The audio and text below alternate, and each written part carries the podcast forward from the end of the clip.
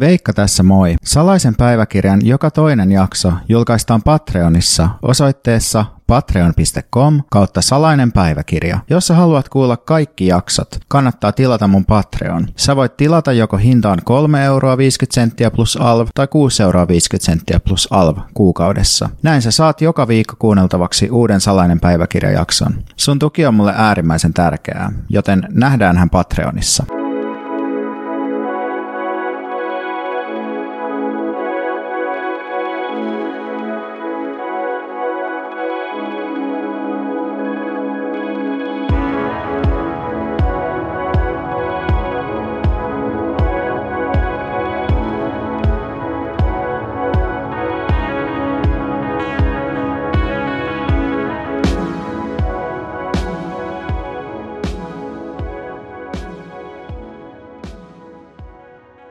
Moi vaan kaikki kuulijat ja juuri sinä kuulija, onkohan fiksumpaa puhutella just sua vai teitä? Yritetäänkö tässä luoda jonkinlaista joukkoa vai enemmän just sellaista yksilöllistä kuulijakokemusta? Tiedä häntä. Mä oon viime aikoina yrittänyt luopua kahvin juomisesta, tai en luopua välttämättä, mutta mä oon huomannut itsessäni sellaisen käyttäytymiskuvion, että aina silloin kun mulla lähtee hommat isoksi, eli kun tulee paljon tämmöistä Instagram-postaamista ja paljon WhatsApp-viestejä tulee läheteltyä kavereille ja tehdään paljon jotain poliittisia analyysejä ja muuta, niin, ja ehkä töitä myös paljon, niin sitten samalla saattaa käydä niin, että myös kahvia ja kofeiinia juodaan paljon. Mulla oli tässä yksi päivä sellainen, että mä join heti aamusta espressoa silleen ehkä puolitoista desiä. Siis espressoa, jota siis niin kuin normaali annos on se neljä senttilitraa tai jotain, niin, niin join niin semmoisen quadruple espresson heti aamusta ja sitten join vähän niin kuin toisen samanlaisen joskus iltapäivällä ja sitten oli pahat vainot ja tosi paha olo illemmalla. Ja sitten mä olin jotenkin silleen, että ei, että ei voi jatkoa näin, nyt täytyy, nyt täytyy muuttua jonkun ja, ja se muutos, mihin mä sitten ryhdyin on se, että seuraavan päivän mä en juonut ollenkaan. Ja voitte ehkä arvata, että mitä siitä sitten seurasi, kun on vedellyt quadruple espressoja ja jotain energiajuomaa siihen päälle niin kuin viimeiset kaksi vuotta. Mä oon siis juonut vain kaksi vuotta kahvia, että sitä ennen käytin sitten vain teetä ja, ja näitä energiajuomia, mutta en niitäkään ihan hirveästi. Niin seurauksena oli tietenkin hyvin huono vointi ja päänsärky, aivan hirveä päänsärky ja sitten lopulta mä joskus kello kuuden tai seitsemän illalla keitin itselleni kupin kahvia, jotta vieroitukset ja vainot vähän vähenis ja sen jälkeen mä oon sitten seuraavana päivänä join äh, kaksi pientä kuppia kahvia niin päivän aikana ja sitä seuraavana päivänä yhden kupin kahvia. Ja nyt tänään mä oon juonut aamulla semmoisen pienen kupillisen kahvia, en espressoa, vaan pressopannu kahvia ja vähän päätä särkeä, mutta katsotaan, jos tässä niin kuin pääsis, pääsis jotenkin eteenpäin tämän asian kanssa. Mulla on tosiaan tämmöinen yleinen kiihdyttely, taipumus, mikä esimerkiksi johtaa sitten siihen, että sitten kun jos on jäämässä jotakin lomalle, niin usein se se, se vaatii semmoisen winding down jakson, jossa hidastelee yleisiä vauhtejaan, että kun on tehnyt, tehnyt paljon, kirjoittanut paljon ja ajatellut paljon ja kommunikoinut paljon pidemmän aikaa, niin se tuottaa semmoisen, semmoisen tietyn aktiivisuustason, jonka vaientaminen ja josta eroon pääseminen ei ole välttämättä niin yksinkertaista. Että se voi viedä hyvinkin niin kuin viikon se, että, että jotenkin hiljenee ja pystyy päästämään ne erilaiset ärsykevirrat käsistään, jotkut somet ja uutis, uutisnarkkaamisen ja oman sisällön tuotannon ja muun tällaisen. Uh, ja olen myös huomannut, että jollain muilla, erityisesti ehkä poliittisesti aktiivisilla kavereilla vähän sama juttu, että on jotenkin kierrokset käy usein tosi kovilla ja sitä sitten yrittää jotenkin tässä elämän mitta oppia säätelemään. Tänään on sunnuntai ja niin kuin aina, niin tota, mä oon tänäänkin ollut kaverini Antin kanssa kiipeilemässä Antti on tosi lähdössä tässä jossain vaiheessa ulkomaille, niin mun täytyy katsoa, että miten mun kiipeilyharrastuksen käy. Et mulla on kyllä muitakin kavereita, jotka kiipeilee, mutta kukaan ei ole ihan yhtä sekaisin tästä boulder-harrastuksesta kuin Antti. Niin, niin tota, sen näkee sitten, mutta jotenkin ainakin oman, oman semmoisen niin arjen kannalta se on niin oleellinen juttu, että ehkä se sitten jotenkin korvautuu, korvautuu sitten tai sitten mä vaan käyn yksin tai minä plus joku uh, podcast tai joku riittävän jotenkin huono tai yksinkertainen ohjelma, että pystyy, pystyy kuuntelemaan ilman, että tarvitsee hirveästi keskittyä. Mulla oli joskus sellainen harrastus tai enemmänkin tapa, että mä katkoin välejä ihmisiin ja jossain määrin myös erilaisiin yhteisöihin, jos mä toimin. Yksittäisten ihmisten kohdalla tässä oli usein kyse jonkinlaisesta sen ihmissuhteen epätasapainosta, jossa mä en välttämättä nauttinut siitä meidän yhdessäolosta niin paljon kuin tämä toinen ihminen, johon tämä välien katkominen sitten kohdistuu. Ja mä päädyin usein toimimaan jonkinlaisen vähän niin kuin sosiaalityöntekijän tai psykoterapeutin korvikkeena ihmisille, jotka ei halunnut hakea sitä apua tai joilla ei ollut niin kuin riittäviä ehkä muita verkostoja tai muita välineitä asioiden käsittelemiseen, niin sitten mulla jotenkin itsellä taas on sellainen vähän niin kuin vamma, että, että en jotenkin oikein, tai koen jotenkin uusia, uusia ihmisten kohdalla, että mun täytyy antaa niille jotain selkeää sille, että, että tässä on tämä, niin kuin mitä mulla on sulle antaa tyylin, että joo, tosi mielellään niin kuin kuuntelen kaikki sun rakkaus kautta, rakkaus kautta ahdistusasiat ja ei, mun, ei sun tarvii niin näitä mun asioita niinkään kuunnella, jotenkin tämmöinen juttu. Ja sitten toinen, toinen ongelma mun ystävyyssuhteessa on ollut se, että mä oon usein päätynyt joskus varsinkin nuorempana, ehkä sanotaan niin kuin 20, tai sanotaan, että vaikka 18-25-vuotiaana, niin mulla tosi usein sellainen ongelma, että mun ystävyyssuhteet kääntyi jotenkin romanttisiksi suhteiksi. Ja tämä sitten tietenkin johti jonkinasteisiin välirikkoihin, joissa sitten menetettiin myös se niin kuin ystävyyspuoli siitä suhteesta. Että mulla ei ollut jotenkin oikein tajua siitä silloin, että, niin kuin, että miksi sanotaan, että kavereiden kanssa ei kannata mennä sänkyyn, mutta se, se on tietenkin se, että jos se ystävyyssuhde on jotenkin muuten merkityksellinen, niin se usein mutkistaa sitä aika paljon, että jos se muuttaa jonkinlaiseksi seksuaaliseksi tai romanttiseksi sen suhteen. Mutta sitten mulla on myös tämmöisen erilaisten yhteisöjen suhteen niin kuin sillat palaneet muutamia kertoja. Et on ollut tämmöinen tilanne, että mulla on ollut jotain turhautumisen aiheita. Nämä voi olla esimerkiksi jotain niin kuin poliittisia tai miksei jotain muitakin ehkä harrastus- tai työyhteisöjä. Ja sitten turhautumat kasvaa ja sitten on tullut jonkinlainen tämmöinen tilinteko, jossa mä sitten lataan niin kuin kaikki nämä yhteistoiminnan ongelmat ja katkeruuteni kerralla niin kuin tiskiin.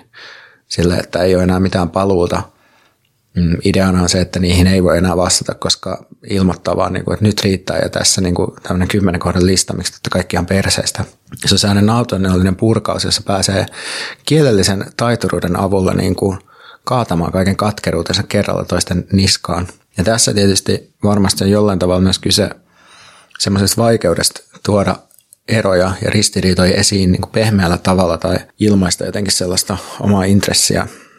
Että että et jotenkin nostaa siinä tilanteessa esiin vaihtoehtoisia menettelytapoja tai jotain omia toiveita, että et sen sijaan sitten vaan blastaa kaiken kerralla niin kuin lopullisesti, että kun polttaa sillat, niin sitten saa sen viimeisen sanan ja toiselle ei jää enää mahdollisuutta niin kuin vastata, tai se voi vastata, mutta sitten voi olla vaan silleen, että sorry baby, too, too little too late, että mä oon jo nostanut kytkintä ja ajan kohti auringonlaskua ja sun maanittelut ei enää kiinnosta mua, vaikka sä et koskaan saanutkaan mahdollisuutta aikaisemmin mua maanitella, koska mä en kertonut, että on mitään ongelmia. Mä näin hiljattain sellaisen meemi, jossa viitattiin jollain tavalla siihen, että sellaiset kroonisesti online toimivat aggressiiviset ihmiset on usein omassa elämässään aika yksinäisiä tai että niiden omat ystävät ei voi sietää niitä. Tämä oli musta hyvin tunnistettava tämä meemi.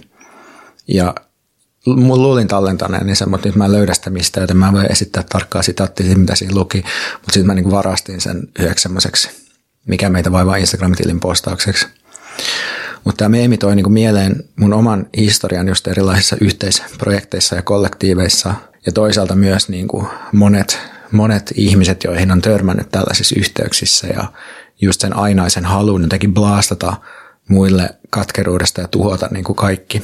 Tämä me vei mun ajatukset siihen, että miten netissä toimiminen usein noudattaa jotenkin täysin erilaisia lainalaisuuksia kuin kasvokkain toimiminen. Ja sitten näitä mä tosiaan sitten kävin läpi siinä tästä meemistä inspiroituneessa postauksessa, että, että sellainen netissä yksilöprofiilin rakentaminen ja sen kautta toimiminen, niin se perustuu sen oman näkyvyyden ja tavoittavuuden maksimoinnille, siihen, että kiinnitetään se sanottava asia suoraan omaan profiiliin ja omaan henkilöön.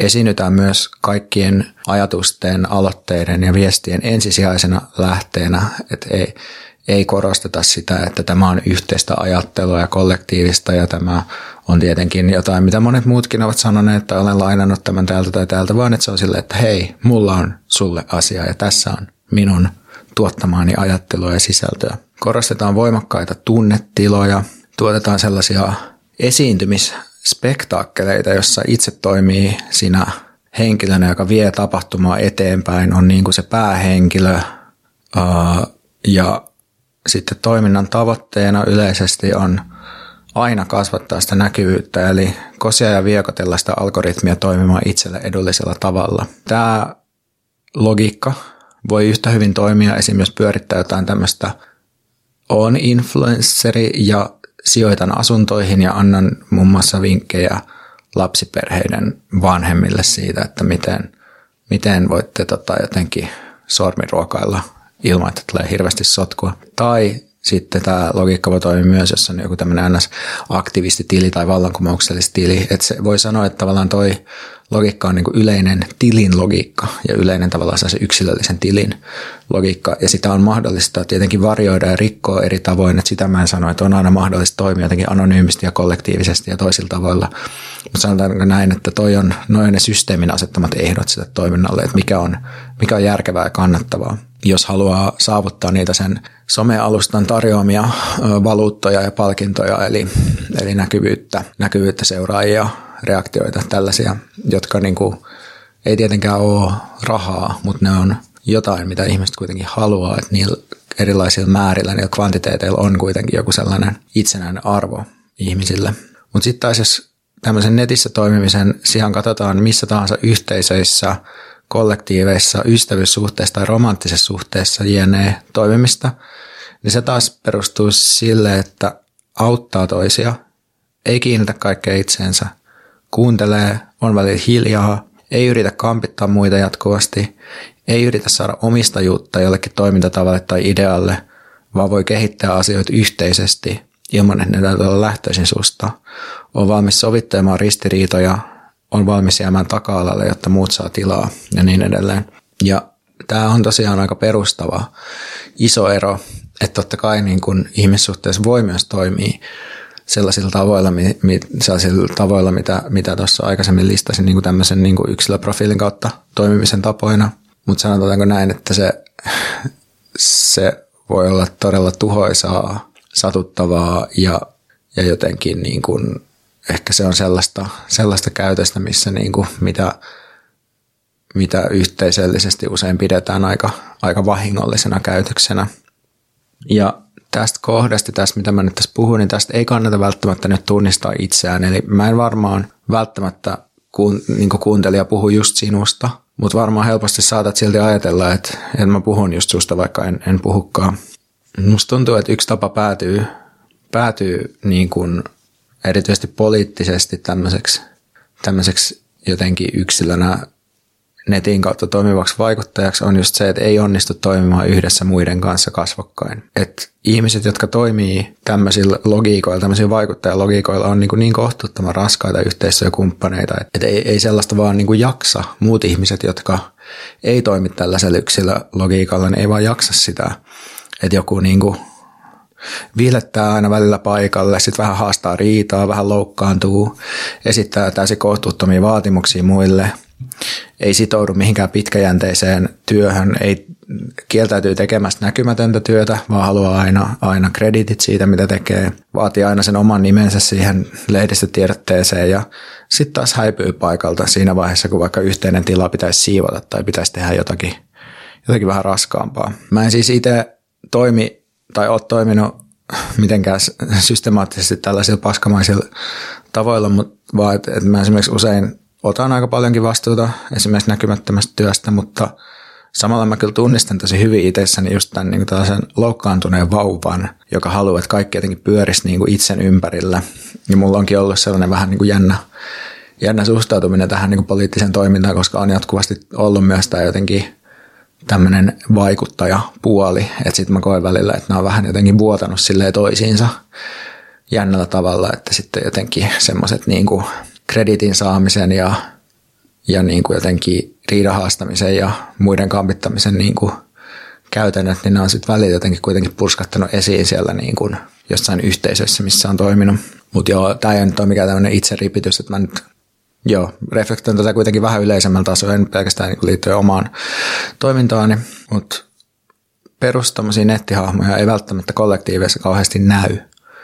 Ja syy voi olla se, että sellaiset ihmiset ei yksinkertaisesti pysty toimimaan muiden ihmisten kanssa, vaan toimii mieluummin tavoilla, jossa on koko ajan mahdollista keskittää se huomio vaan itseensä, tehdä itse päätökset, tavallaan muovata todellisuutta siinä omassa rajallisessa nurkassa niin kuin itse haluamiinsa suuntiin. Ei tavallaan, sitä voi myös ajatella semmoisena jotenkin symbolisena utopiana, sitä sellaista niin kuin, tai symbolisena, niin kuin, symbolisena jotenkin ihanne yhteiskuntana sitä, sitä omaa profiilia, että, että kertoo, niin kuin, että näin asiat menee ja, ja jotenkin nämä on hyviä ja nämä on pahoja ja tälleen me eletään ja, ja sitten saa niin kuin sitten kiitosta siitä ja, ja tälleen. Et musta tuntuu, että olisi jopa painajaismaista toimii päivittäin sellaisen ihmisen kanssa, joka on tottunut siihen, että sillä on täyshallinta siitä omasta tilistä ja mediatilastaan.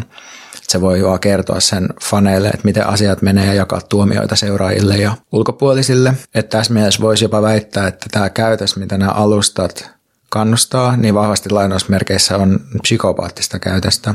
Mutta tämä, mistä tässä puhutaan, on niin kuin näiden erilaisten alustojen ja palvelujen yksilöllistävät vaikutukset. Ja mitä tämä sitten tarkoittaa, niin se voisi tarkoittaa sitä, että tietty palvelu vahvistaa ja myös tuottaa sellaista kokemusta siitä, että sinä olet erillinen, muista erillinen yksilö, oma profiilisi, jonka ensisijainen tehtävä on jatkuvasti pyrkiä investoimaan itseensä, kasvattaa omaa näkyvyyttä ja näiden eri mittaustapojen mm, mm, niin kuin osoittamalla tavalla kasvaa. Ja sitten kun kirjaimellisesti kaikki päivät aamusta iltaa ja öisin myös tuijottaa intensiivisesti itseään tällaisena profiilina, niin on myös aika helppo alkaa samastua siihen ja ottaa ikään kuin totuutena itsestään, syvänä totuutena itsestään se kuva, jonka tämä tietty alusta niin kuin tuottaa. Tätä me ollaan toisaalla kutsuttu työkumppani niin Pontus Purokurun kanssa ihmisen tällaiseksi niin sanotuksi abstrahoiduksi identiteetiksi, eli tällaisesta moninaisesta susta kerätystä ja sun tuottamasta aineksesta suodattuvaksi kuvaksi, jonkinlaiseksi niin kuin tunnistamista identifikaatiopisteeksi. Että sitten kun tällaisen yksilöllisen olemisen vaihtoehto voisi olla jonkinlaisen niin kuin moneuden osana toimiminen.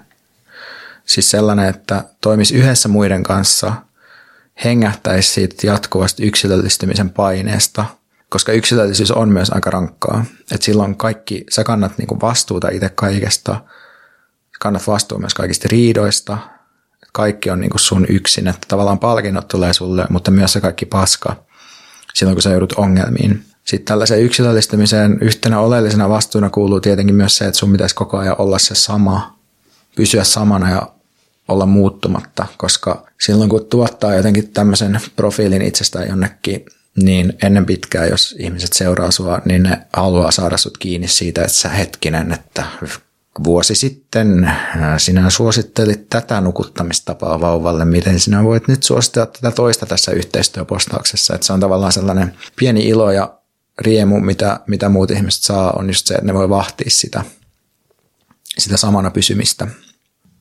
Niin tämän kaiken pohdinnan jotenkin päätteeksi niin jotenkin haluaisin vielä sitä niin kuin terävöittää, että, että ehkä suurin harmi siinä yksilönä ja yksilöprofiilina toimimisessa on niin kuin se, että, että kun me ei voida muuttaa ympäristöämme ja sitä ympäristöä, missä me toimitaan yksin, vaan että se ympäristön muuttaminen ja niiden ehtojen muuttaminen edellyttää aina jonkinlaista yhteistoimintaa. Ja siinä mielessä niin kuin yksilönä toimiminen tarkoittaa, että on aina lopulta sen ympäristönsä vanki ja tuote, jolla ei ole mahdollisuutta että se voi toimia siinä freimissä, se voi ehkä vähän varioida sitä, keksiä jonkun se oman tavan niin kuin tehdä oman jotenkin silleen profiilinsa, mutta se ei kuitenkaan lopulta voi niin kuin muuttaa niitä toiminnan ehtoja. Ja sen takia on hyvä välillä miettiä myös, että miten voisi päästä vähän pakoon siitä yksilöprofiilista. Toivottavasti nautit tästä jaksosta ja nautit muistakin salaisen päiväkirjan jaksoista. Muistutan taas, että tämän podcastin voi No, tämän voi tilata Spotifyssa sille, että painaa vaan sitä, niitä nappeja, eli jotain follow ja sitä kellonappia, jossa saa notifikaatiot siitä. Sitten tietenkin on mahdollista myös tilata. Joka toinen jakso ilmestyy nimittäin Patreonissa, niin tilata, tilata se sieltä. Sitten tälle voi myös antaa arvosteluja eri podcast-palveluissa. Kaikilla näillä voi auttaa mun yksilöprojektiani ja sitä, että mä saan niin paljon rahaa, että mun ei tarvii enää ikinä käydä töissä. Kiitos, että olet mukana tällä matkalla.